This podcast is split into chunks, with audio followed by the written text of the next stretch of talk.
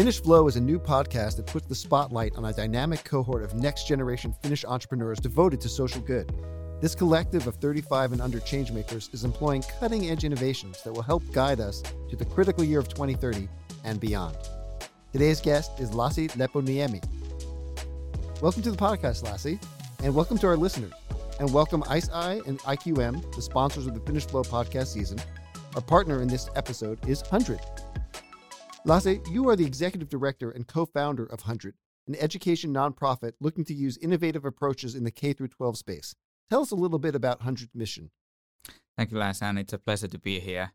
And um, HundrED was born in 2015 from a notion that we realized that there is so much happening in education sector. There's multiple different organizations uh, trying to improve the way how we are educating our kids around the world. And uh, at the same time, when we were discussing with education uh, providers who were, you know, struggling when multiple organizations want tried to find their way into the classrooms, that what if we would ask directly directly from teachers, like what kind of solution practices you love and how you use those to have even better learning results with your students. And that was the initial uh, push for HundrED to be born.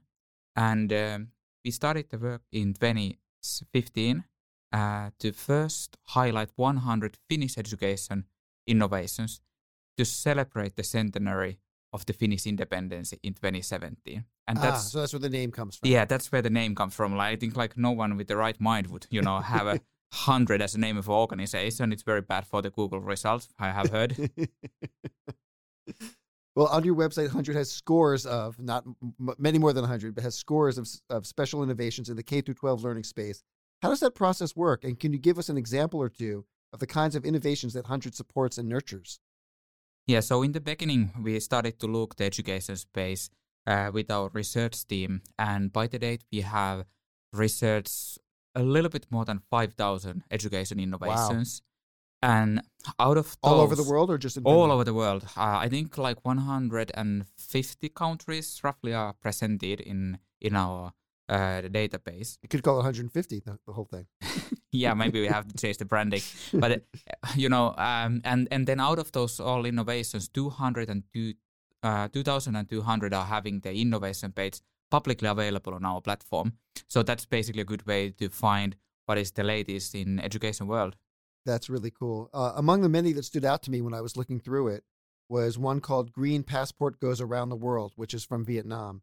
It is amazing how many different countries are represented on the platform.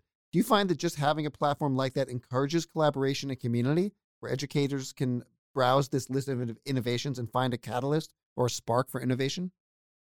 you know, many of these uh, innovators, they might be feeling a little bit lonely in their own environment. So, you know, they're the crazy ones who have been, you know, putting their minds and souls into these practices and solutions. And for many of them, the HundrED as a platform and uh, as an organization, we have been able to offer a community where they can meet and, and work with like minded colleagues around the world. And I think, you know, that has been one of the secret sauce of, of our organization that we have been able to bring these people together, have that common platform for them to share the solution practices and work together.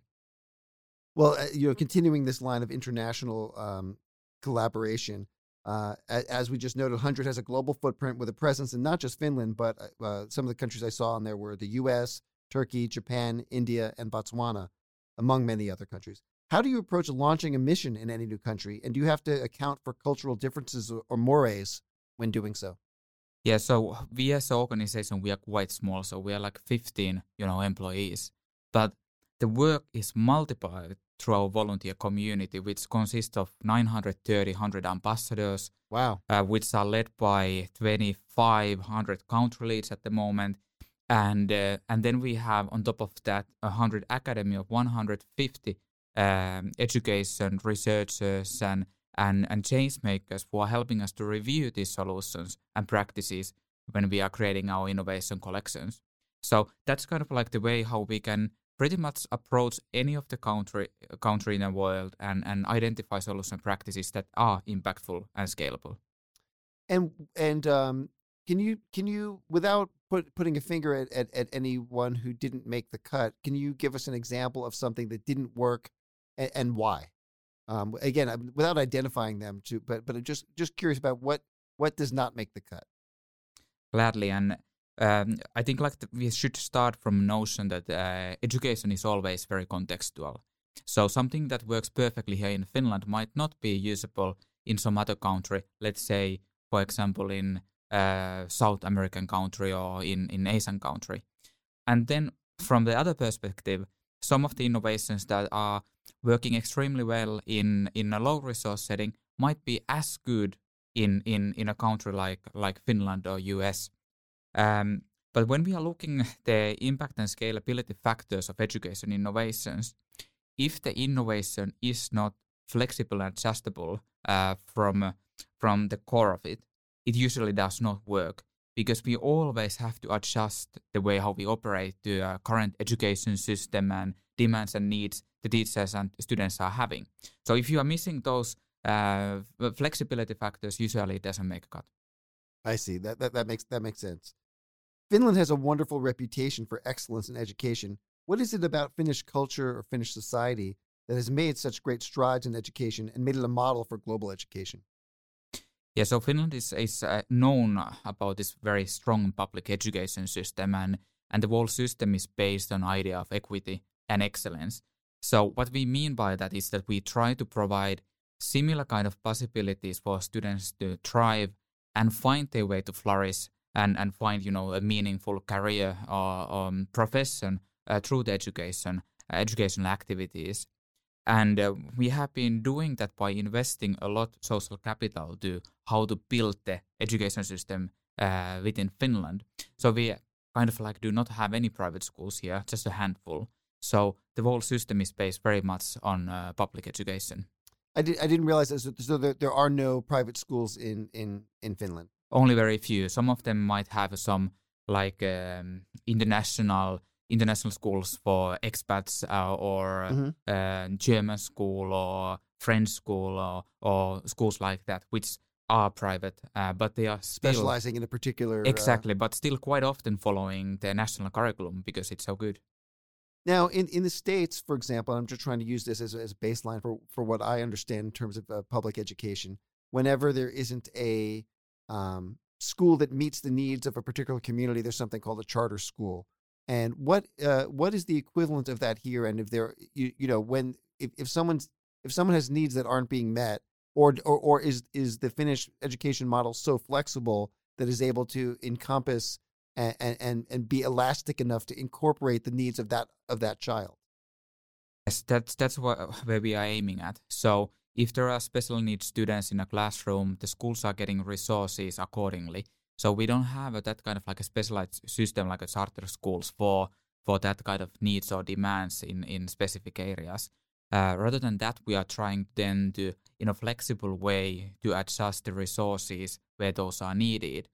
And uh, for example, if we are looking the education here in the Helsinki, the capital region of, of Finland, we are seeing that we have more diverse population, we have different kind of like special needs, and then those are just like adjusted based on the need. Got it. Uh, what got you personally interested in education personally and brought you onto this journey? this is an easy one. Frustration. So um, I, I remember uh, firmly like, like and and fondly like how my mother was picking me up from a railway station. I was maybe 18 at the time, and um, there was a piece of news, you know, mentioned in a in a radio, and they were saying like um, that there there were some resourcing problems with student counseling. And uh, at the time, I was thinking like how difficult it can be to organize student counseling services for schools. Um, and that idea stick in the back of my brain for the time I studied in a university, and and and somewhere towards the end of my university time, I actually uh, founded my first company, which started to offer free of charge student counseling services wow. for students, mm-hmm. and we made the universities pay the bill. And and that was for college students or for uh, or for K through twelve. That was for all the students who were enrolling to universities. Mm-hmm. Uh, so we kind of like wanted to give them this kind of like a career counseling slash student uh, study counseling uh, between, and that was kind of like the initial starting point for me to start creating these kind of like a social enterprises or social companies which can work between the public sector and the private sector. Yes, and, and, and to and to bring to bring children the, the all the education needs that they that they may have. Well, there's a lot of talk about how children are the future, a lot of cliche talk about how children are the future, but we don't always have a clear plan for educating this next generation to handle the responsibility that we're leaving for them. Can you address what we need to do to prepare children to grow into the responsibility they are going to need to be stewards of the planet in this critical decade of, you know, to the 2030 sustainable uh, development goals? I, I think like one of the trend words we have been hearing, especially during the time COVID, is resilience. And uh, we know that the world is changing super quickly around us, and we have to be able to adjust our skills and competencies accordingly. So I think, like, first of all, it's very important that we make our students learn to learn. And then, secondly, uh, what we are seeing. let me interrupt. I'm sorry. When you Go say ahead. learn to learn, uh, just to delve a little deeper on that for a second. Yes. Yeah, so the so the concept of lifelong learning uh, is is vital. So we have to be uh, being able to keep our curiosity uh, towards the world and things happening around us, and we have to be very good at adapting our know-how and, and knowledge uh, we just today had a discussion with one uh, one partner who was then also referring that you know it's so easy to say that from the Finnish context, but at the same time we have students in uh, global South countries who are you know not even having the basic literacy or numeric skills. So of course th- those basic numeric and literacy skills are extremely important. So you can build the course competency and skills on top of those. Right. But whereas we are looking at the labor market, we need more 21st century skills like creative thinking, critical thinking, social emotional uh, skills and competencies so that we can navigate our way through the more complex world. Do you work uh, in in in, um, in elucidating what you just said? It sounds like you're you're. I mean, first of all, you're spot on, and and it sounds like you have very much an eye on on employment. Are you work uh, with other companies to find out what their needs are when you're trying to figure out how to chart the course for children educationally. Yeah, so if we think, um, um, if we think kind of like the, the education systems, uh, we often start from uh, by saying that the purpose of education system is to make children flourish in life no matter what happens. And by that we mean that we should be able to support our kids to find a meaningful way to do things that they love and and find an occupation that can you know pay the bills mm-hmm. and at the same time uh, when we are you know seeing how the societies and, and, and industries are shaping the world and changing around us uh, education is having a very key role how we are able to address those changes um, talking about environmental education, talking about sustainability, circular economy, which are all based of the kind of like the same topic, but they're just like building on top of the uh, more uh, simple concept in a way. Mm-hmm. And and we believe that we should always look the education from the contextual point of view. So in some countries, you, for example, have to start by creating env- environmental understanding Whereas in some other country, you can start, you know, discussing about circular economy. Both of are, you know, teaching kind of like the same very important uh, area of sustainability, but they're just like in the other spectrums of that that line. Got it. That makes that makes a lot of sense. We're we're still suffering through a global pandemic. How has that impacted learning and education, and what can we do to make up the gaps in education that the pandemic has caused?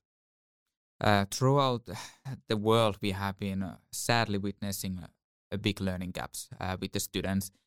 Uh, we have been witnessing how the ones who have had struggle at school or in learning have are in great danger of dropping out, and um, uh, that has happened, for example, with the literacy skills we talked earlier in in some global South countries. One or two age groups might have dropped out. That's a huge impact for those societies.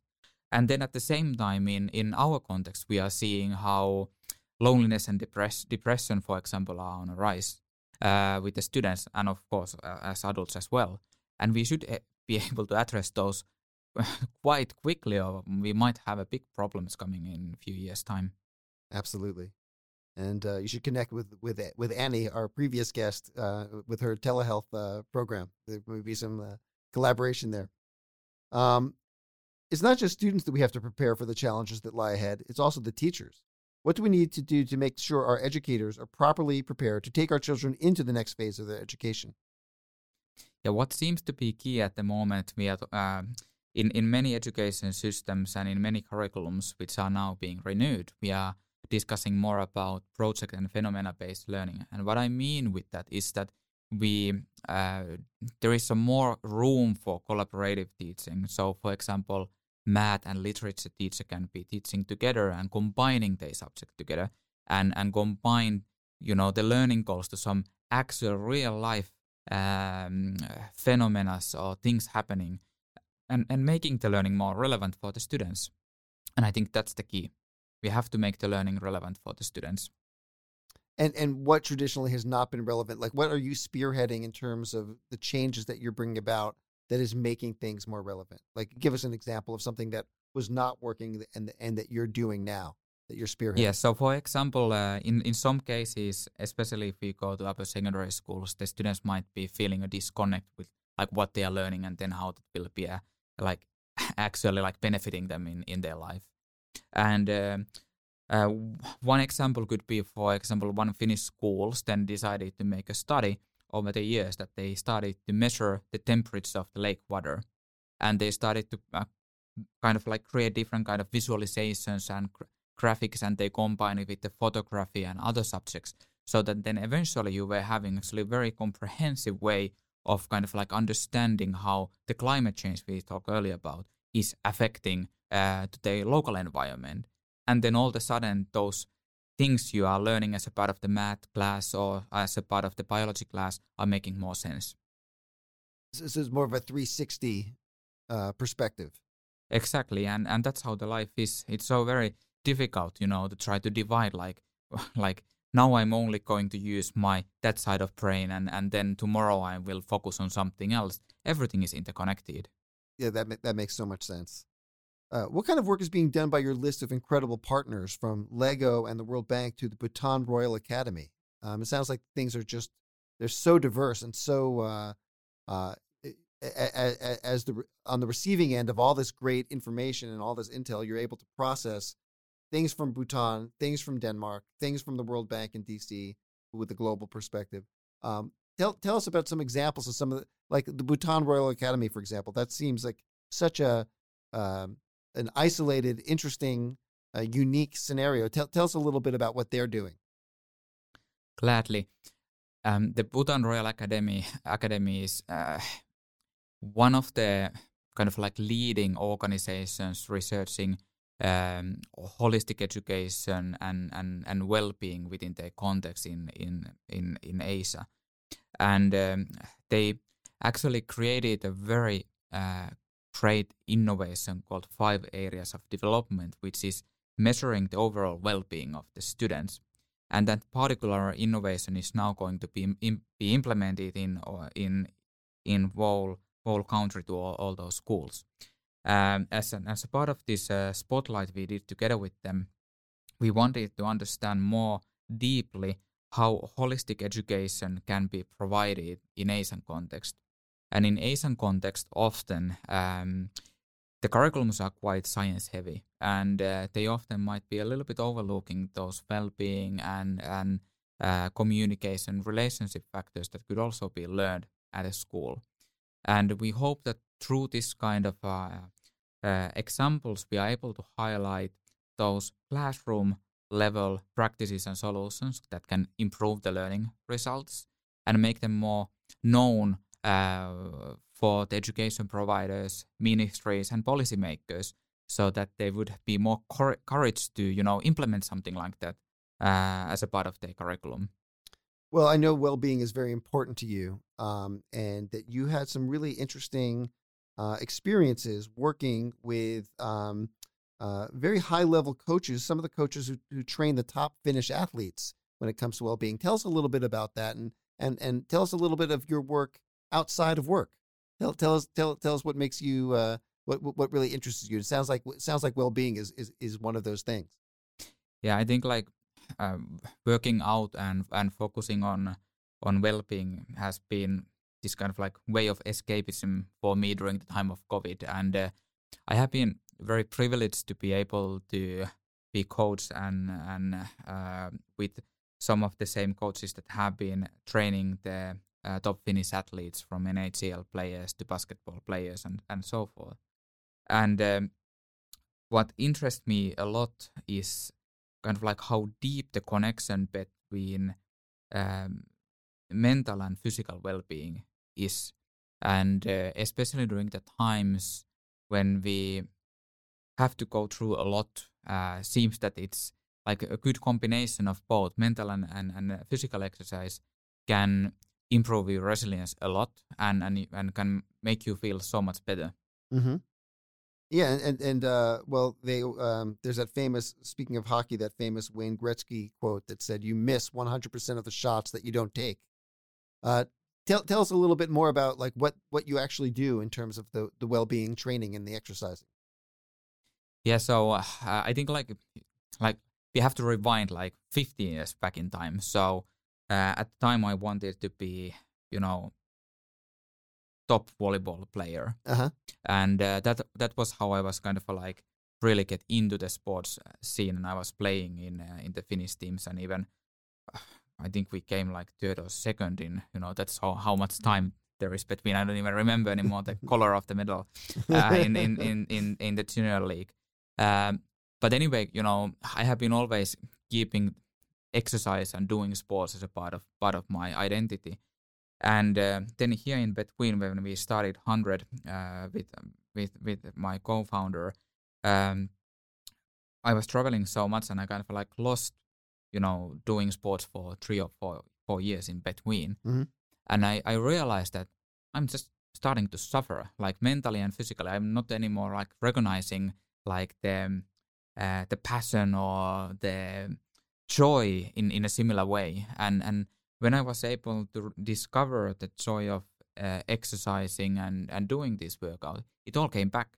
And uh, I hope that that's something that I'm able to, you know, carry on uh, from now onwards. And especially when when trying to make the world a better place, you have to take good care of yourself as well. That's so true.